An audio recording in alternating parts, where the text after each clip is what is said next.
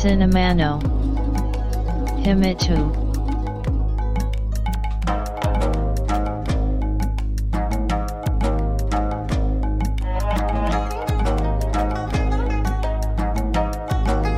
This broadcast is made by Cinema Podcaster Fuji Walker.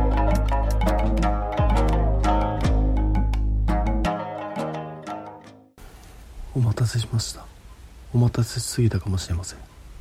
シネマポッドキャスターの藤岡です。ポッドキャストシネマの秘密の第132回です。おかげさまで9月1日をもちまして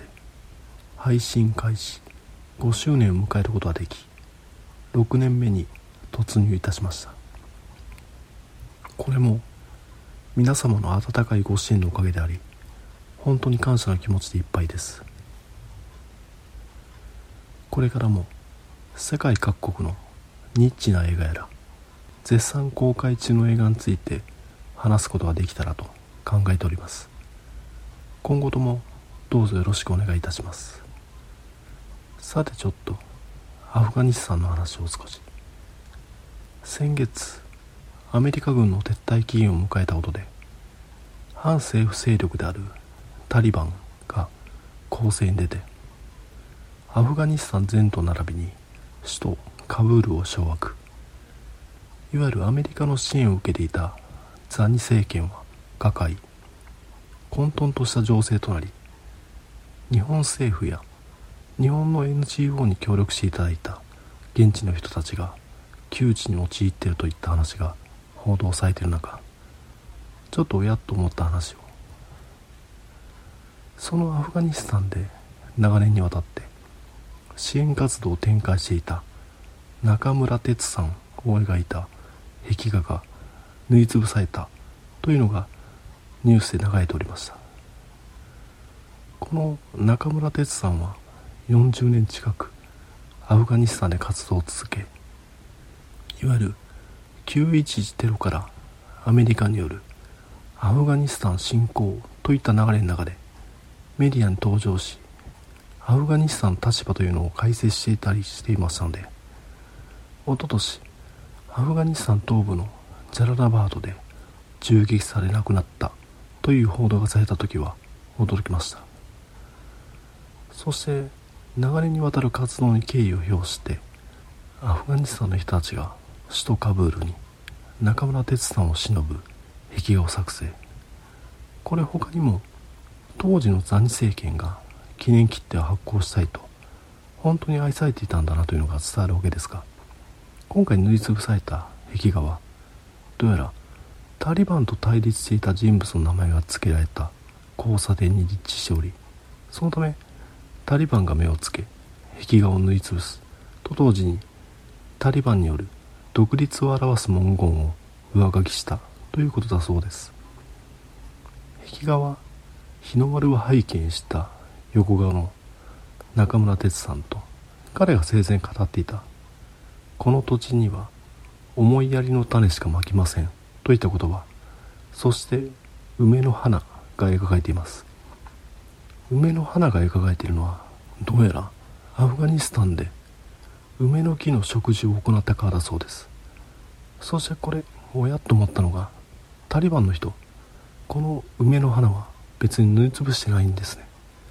塗りつぶしたのは肖像と文言。今ではタリバンのメッセージの横に梅の花。いわゆるイスラム美術は文字によるカリグラフィー。幾何学模様などのパターンが印象的で人物の肖像ひいては動物を描くことは偶像崇拝を禁じているイスラム社会にとっては危うい行為で避けられてるようですが梅の花は OK なんだ。こういったいわゆる写実的な表現で植物を描いているのに消さないタリバンにちょっと不思議な感覚を覚えてました当たり前ですが彼らは帰らないの論理で動いているのを壁画の消え残りから感じた次第です。さあシネマの秘密第132回始めます。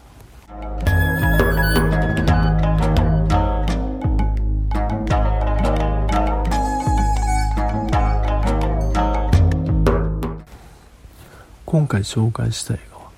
シャンチーテンリングスの伝説。2021年に制作されたマーベル・シネマティック・ユニバース作品です。映画はもちろんテレビやネット配信での展開など今や世界で一番拡大したシリーズであるマーベル・シネマティック・ユニバース MCU の第25作目。このポッドキャストで MCU 作品を取り上げるのはドラマも含めて15作目となります。さて映画本編の話に入る前に今回のヒーローであるシャンチーの基本的なポイントについて話させていただくと1970年代のアメリカでブルース・リーやデビッド・キャラダインが主演したカンフー映画カンフードラマがヒットした煽りを受けてマーベルコミックは便乗。カンフーを武器に戦う新たなヒーローを生み出します。それがシャンチー。名前の由来はおそらくは中国将棋シャンチーからでキャラクター的にはスーパーパワーや超人結成を打って肉体を強化などのバックグラウンドを持たず修行によって人間の限界まで鍛え上げた武術家というもの。これほぼ同時期に制作され同じくカンフーを武器に戦うマーベルヒーローアイアンフィストと比較するとアイアンフィストはマスクで顔を隠してコスチュームを身にまとっているのに対してシャンチーは素顔を晒しておりビジュアル的には明確にブルース・リーを意識して描かれています。面白いのがそこまで肖像権に厳しくなかったのか。この時作画を担当したポール・グラッシーが映画ファンになったこともありシャンチーのコミックには例えばマレーネ・ディードリヒだったりマーロン・ブロンドマルクス兄弟などを模したキャラクターが描かれていたようです。そしてこれアメコミ出版社というのは自身が開発したキャラクター以外の様々なキャラクターの権利を保有しておりそれらのコミカライズなどを行っていたりするもんですが先ほどマーベルコミックに円谷プロのウルトラマンが登場し話題となりましたがこの3チームもとある既存のキャラクターの権利を当時マーベルコミックが保有してたため関係があるキャラクターとされてました。それがフーマンチュ1910年代にイギリスの作家サックス・ローマーが発表した小説のキャラクターでいわゆる19世紀のヨーロッパで巻き起こった大化論。圧倒的な人口と模倣する力を持つアジア人が西洋諸国に進出しやがて世界を覆い尽くすといった恐怖が大化論ですが。これチンギス・ハンが築いたモンゴル帝国が13世紀にヨーロッパへ侵攻したことが背景としてあり19世紀末期にはドイツ皇帝ビルヘルム2世が日本に対して中国への領土返還を求める。三国干渉に参加した際の根拠となったり。アメリカにおいてはアジアからの移民を全面的に禁止する。ジョンソン・リード法が1920年代成立。また大日本帝国による世界征服の計画書だとされた義書田中上層文が生み出される背景となるんだと大カ論は19世紀末から20世紀前半のヨーロッパアメリカを動かしたわけです。それらを具現化したキャラクターが風満中口ひげ土壌ひげを生やし頭を反り上げたビジュアルで秘密結社を率いて世界の支配を企んでいるのが風満中得体の知れない武器や秘術を駆使しいわゆる西洋社会の価値観や倫理観とは違うルールで動いており人を殺したり騙したりなどに良心の呵責を感じることもない。このオリエンタルな悪役は好評を博し007におけるドクター・ノーや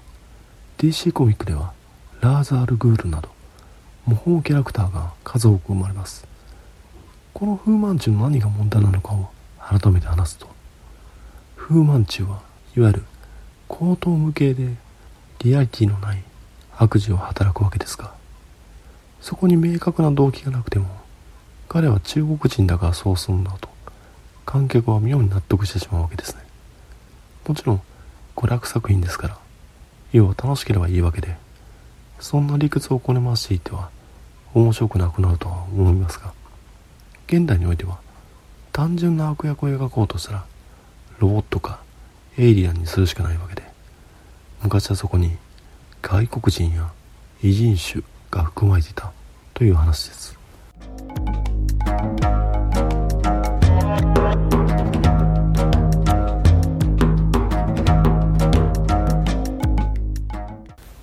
さてこの風満中の息子として設定されたのがシャンチー。父親の悪事を阻止するために戦うヒーロー。かなりドラマチックな設定ですからマーベル的にもこれはいけると思ったんでしょうね。1980年代にブルース・リーの息子であるブランドン・リーを主演にシャンチーのドラマシリーズを企画します。そのためマーベルコミックのゴッドファーザーであるスタン・リーはあろうことかブルース・リーの奥さんリンダ・リーに接近口説き落としにかかります。しかしリンダ・リーは暴力的な内容のドラマに息子ブランドンを出演させることは望まず断ります。そして時は流れて2001年マーベル映画史というものがあるなら実はかなり重要人物となるであろう人物にスティーブン・ノリントンという人がいます。番長ことウェズリー・スナイプス主演で1998年にマーベルコミック原作の映画「ブレイド」を監督し大人も楽しむアメコミ映画の基礎を作った人ですね。このスティーブン・ノリントンが映画「ブレイド」の次に手掛ける作品としてサインします。しかし程なくして香港のアクション監督であるユン・ウーピンにバトンが渡り最終的にアン・リーの手に渡りますがアン・リーは2003年にマーベルコミック原作の映画「ハルク」を監督。これおそらくは想像ですがアジア人が主演するカンフー映画にハリウッドが大金をかけるだけの下地がその当時はなく企画が変更されたんではないかと。通常超人ハルクのストーリーを構築する場合ガンマ線の実験失敗により緑の巨人ハルクへと変化する能力を手に入れたブルース・バナーは実験の発覚を恐れたアメリカ軍に追われることとなる。ブルース・バナーは逃亡を続けながら元の姿へ戻る術を探すんだったと。しかしこのアンリー・バン・ハルクはちょっと違うんですね。ブルース・バナーの父親であるデビッドが現れ巨人へと変化する能力はもともと自分が実験の結果手に入れたもんでその力を受け継いでいる。ガンマ線の実験失敗はきっかけに過ぎないと。デビッドはブルース・バナーに共にこの世を支配しようと持ちかける上です。これフーマンチューとシャンチーの関係性と似ていますよね。父と子の話になっています。全くもってシャンチー本編の話をしていませんが続きます。アビアーラと率いる2000年代のマーベルスタジオはいわゆる MCU の構想をぶち上げこのコミックを映画化しますといったリストを投資会社へ提出。結果メリル・リンチから驚愕の融資を受け映画「アイアンマン」などの制作を始めます。このリストの中にシャンチーも入っているんですね。MCU のプロデューサーケビン・ファイギは本作を指して原点回帰と言ってますがつまりはそういうことで映画館に至るまで紆余曲折が下手作品と言えます。ここら辺はひとえに風満中の扱いをどういう表現するのか。マーベル側としても成果が見えなかった側で。2012年の映画「アベンジャーズ」でもシャンチーを参加させるため検討したようですが。やはり中国側が難色を示し中国での興行に支障をきたすだろうといった判断により参加させずと。後押しとなったのはいわゆる多数の黒人キャスト。スタッフで制作された映画「ブラックパンサーが大成功を収めたことだとは察することができます。キャン観客としてだけ想定するのではなく作り手として参画させることで当事者にとっての物語なんだということが強調されるわけですね。そのため本作の監督は日系アメリカ人のデスティン・ダニエル・クレットンですが彼に決まるまでデボラ・チョウジャスティン・ティッピングアラン・ヤンなどアジア系の監督が候補として並んでおりました。そんな原点回帰紆余曲折を経た本作ですが報道によると未だ中国での公開のめどは立っていないそうです。中国文化へのラブレターといった内容になっているとは思いますがやはり中国当局はそうは捉えておらずそれだけ大花論。風満中の話というのは根深い問題なんだろうなと考えざるを得ません。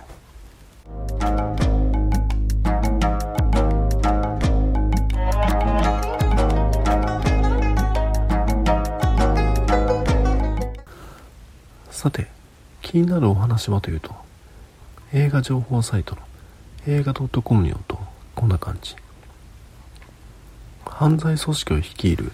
父に幼い頃から厳しく鍛えられ最強の存在に仕立て上げられたシャンチー。しかし信念の優しい彼は自ら戦うほどを禁じ父の後継者となる運命から逃げ出した。過去と決別しサンフランシスコで平凡なホテルマンとして暮らしていたシャンチーだったが伝説の腕を操って世界を脅かそうとする父の陰謀に巻き込めたことから封印していた力を解き放ち戦いに身を投じる。さあようやく映画のお話です。これ面白いなと感じたのが監督であるデスティン・ダニエル・クレットンは同世代ですから国は違えど見てきたものが大体同じなんでしょうね。アクション一つとっても香港アクションになりがちな建築現場の足場で敵と戦う。だとか。サモハン・ジャッキー・ユンピョンなどの七小福の一人である。ユン・ワーがさらと登場したり。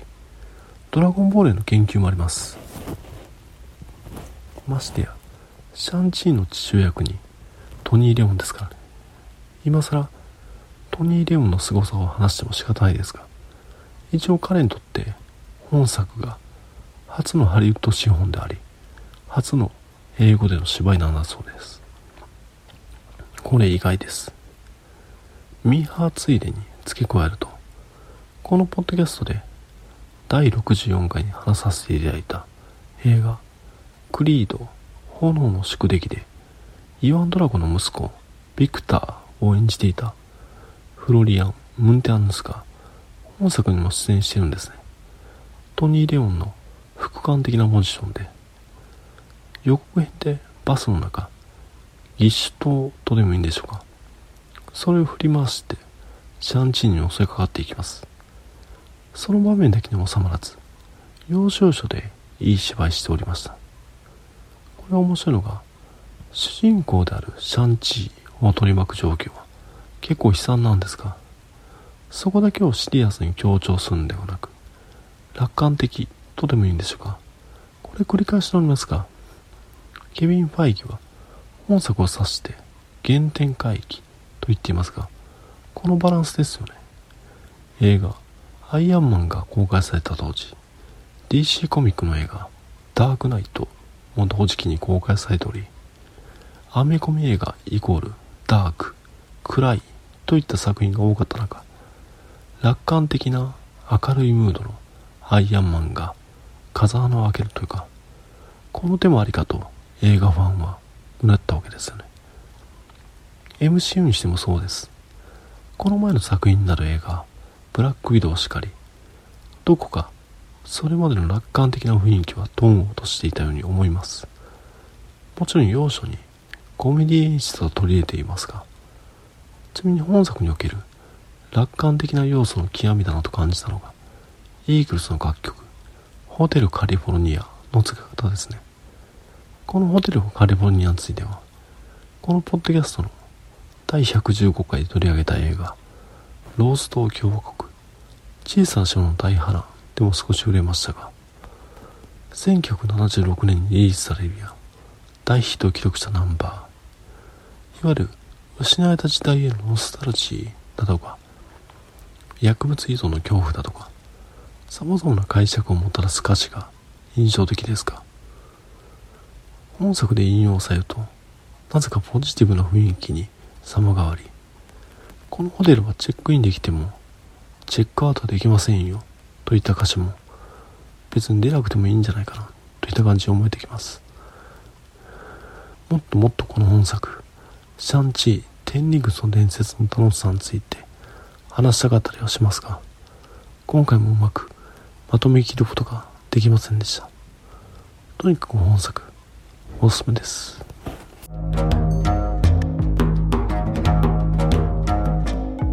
Podcast, Cinemano he me too. Woki e tag no come so ya, go e ken, domata she war, Apple Podcast no, review, CSAP, blog no, commento, Tumblr no, mail form, Twitter, account, at Cinemana Himitsu, Made, Onega Ishi Mas. こんな感じで。シャンチーテンリングスの伝説。紹介させていただいたんですがどうでしょう。さて前回の配信分で新型コロナウイルスのワクチンを接種しに行くよといった話をさせていただきましたのでちょっとその話を。先月末に大阪府が運営する大規模接種会場で1回目の接種を行ってきましたがちょっと勘弁してよと感じたのが日本で接種できるワクチンはファイザーモデルナアストラゼネカの3本柱で主にメインとして使用するのがファイザー。大規模接種や自衛隊による接種職域接種などはモデルナ。一部にアストラゼネカと炭焼きがされております。そしてモデルナのワクチンを予約して接種を行ったわけですがいざ打つその日の前日に大々的にモデルナワクチンに異物が混入していたと報じられました。ちょっと勘弁してよと。なぜ前日に報道されるかなと。この異物混入自体はいわゆるコアリングと呼ばれるものでワクチンは容器を密閉しているゴム栓に対して注射針を刺して使用するわけですがその際にゴム栓のゴムが削られて容器内に入ることがあるとそれがコアリングですと。そのため異物が混入すること自体はまああると。今回の異物混入はどうやらそれではないと。金属片ではないかと。ここら辺の報道を前日見ることになるわけですが頭の中で点と点が結びつくわけですよ。日本ではモデルナワクチンによる副反応が諸外国と比べると突出して多い。ワクチンを接種した腕にスプーンやフォークがくっつくと主張する人たちがいる。金属片が体に入ったことでアレルギー反応が生じて日本では副反応が多い。スプーンがつくのは金属片が時期を帯びているからだと。もう打つ前から怖くなるわけですがこんなことを言って先送りにしたところでどうしようもないと。これは気分を盛り上げながら接種会場を向かうしかないと。MCU キャプテンアメリカの国際ウルマンのテーマことスタースパングルドマンを爆音で聞くわけです。副反応どころかむしろワクチンを打ったことでスーパーソルジャーになるんだといった気概です。接種会場に入り受付を済ましあらかじめ記入していた予診票を職員に渡し軽い問診の後に医師立ち会いのもといざ接種となるわけですがその会場内の職員の詰め所らしき場所に張り紙が「ペットボトルの忘れ物が多いです。ちゃんと持ち帰ってください」と。そりゃそうだ。ペットボトルはちゃんと持ち帰らないと。なんて変なとこに気が行きますか。受付問診を行う職員接種を行う看護師医師とやたらアレルギー反応につって聞いてくるんですね。これ後から気づくんですがちょっとでもその気がある人は接種後の待機時間が変わってくるんですね。通常は15分待機で懸念がある人は30分。これいざ接種となって椅子に座るわけですが接種を行う小部屋の入り口から見て手前が医師椅子を挟んで奥に看護師という位置で医師は長テーブルで書き物している。医師に看護師に挟まれる形で椅子があるためどちらを向いて座ればいいのかと思っているとテーブルを背にして椅子に座ってくださいと。つまり右腕は医師左腕は看護師となるわけです。ワクチンを打つの看護師。多分これ日本人の多数派は違和感ないでしょうがここでまずちょっと待ってくださいと。これこのままだと左腕にワクチンを打ちますよねと尋ねるとそうですと看護師が答えるわけです。よく使用する腕に注射してしまうと日常生活に支障がありますね。つまり利き手ではない方に打つわけです。なので左腕が看護師側となります。日本人の約9割が右利きだと言われてますからまあ仕方ないですが多数派にとって効率よくできているなと感じた次第です。つまり少数派である左利きはこういった場においても自己主張しなければならない。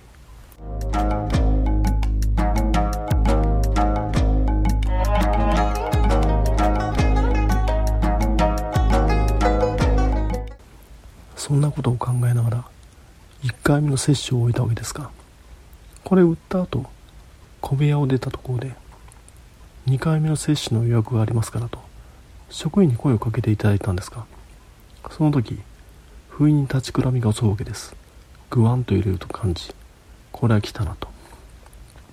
その2回目の予約ですか。ふわふわっとしてるからかあんまし受け答えできずに終わるわけですがこのやり取りは待機時間を過ぎてからしていただきたかったです。例えば2回目の接種を予定している時間に先約があるだとかとや予定をずらしていただく必要があるわけでなんかモヤモヤしながら待機時間が過ぎるのを待機場所でおとなしく待つわけですか。待機場所の椅子を人が使用するたびに職員がアルコール除菌するんですね。大変だなと思っていたらアルコールは部活で使うようなタンクウォータージャグに入れてるんですね。ちなみに家へ帰ってからワクチンを打った手にスプーンがつくか試してみたところつきました。しかしながら磁力を帯びてミュータント化したからではなくワクチンを打って発汗作用が促進されたのか大量に汗をかいておりそのせいかと。あと1回目の接種だからでしょうか。そこまで副反応らしい副反応はありませんでした。打った直後の立ちくらみと肩の痛みというか筋肉痛に似た痛みがあったぐらい。異物混入など不安を誘うニュースが流れはしましたがとりあえずはそこまで恐れるものではないなと感じた次第です。そしてこれワクチン接種が進んでいることもあって政府は条件付きでの各種制限の緩和を検討し始めていますがちょっとやっと思ったのが自分が勤めてる会社の保険組合はウェブポータルのペップアップに加入してるんです。このペップアップに加盟してる企業は結構あると思うんですがここでワクチンの接種記録を入力できるようになっており1回目の接種を行ったため登録を行いました。すると接種記録の確認画面に Apple Wallet のマークがあるんですね。Apple Wallet はいわゆるデジタルパスと呼ばれるものなのかな。あらかじめクレジットカードや追加乗車券などを登録しておけば各種端末に iPhone をかざすだけでサービスが受けられるというやつです。これをまずそのマークをタップ。すると膨大な文字化けした画面が表示されるわけだね。すると膨大な文字化けした画面が表示されるだけで未だ未完成なんだ。ということがわかるんですか？いわゆる日本におけるワクチンパスポートはもちろん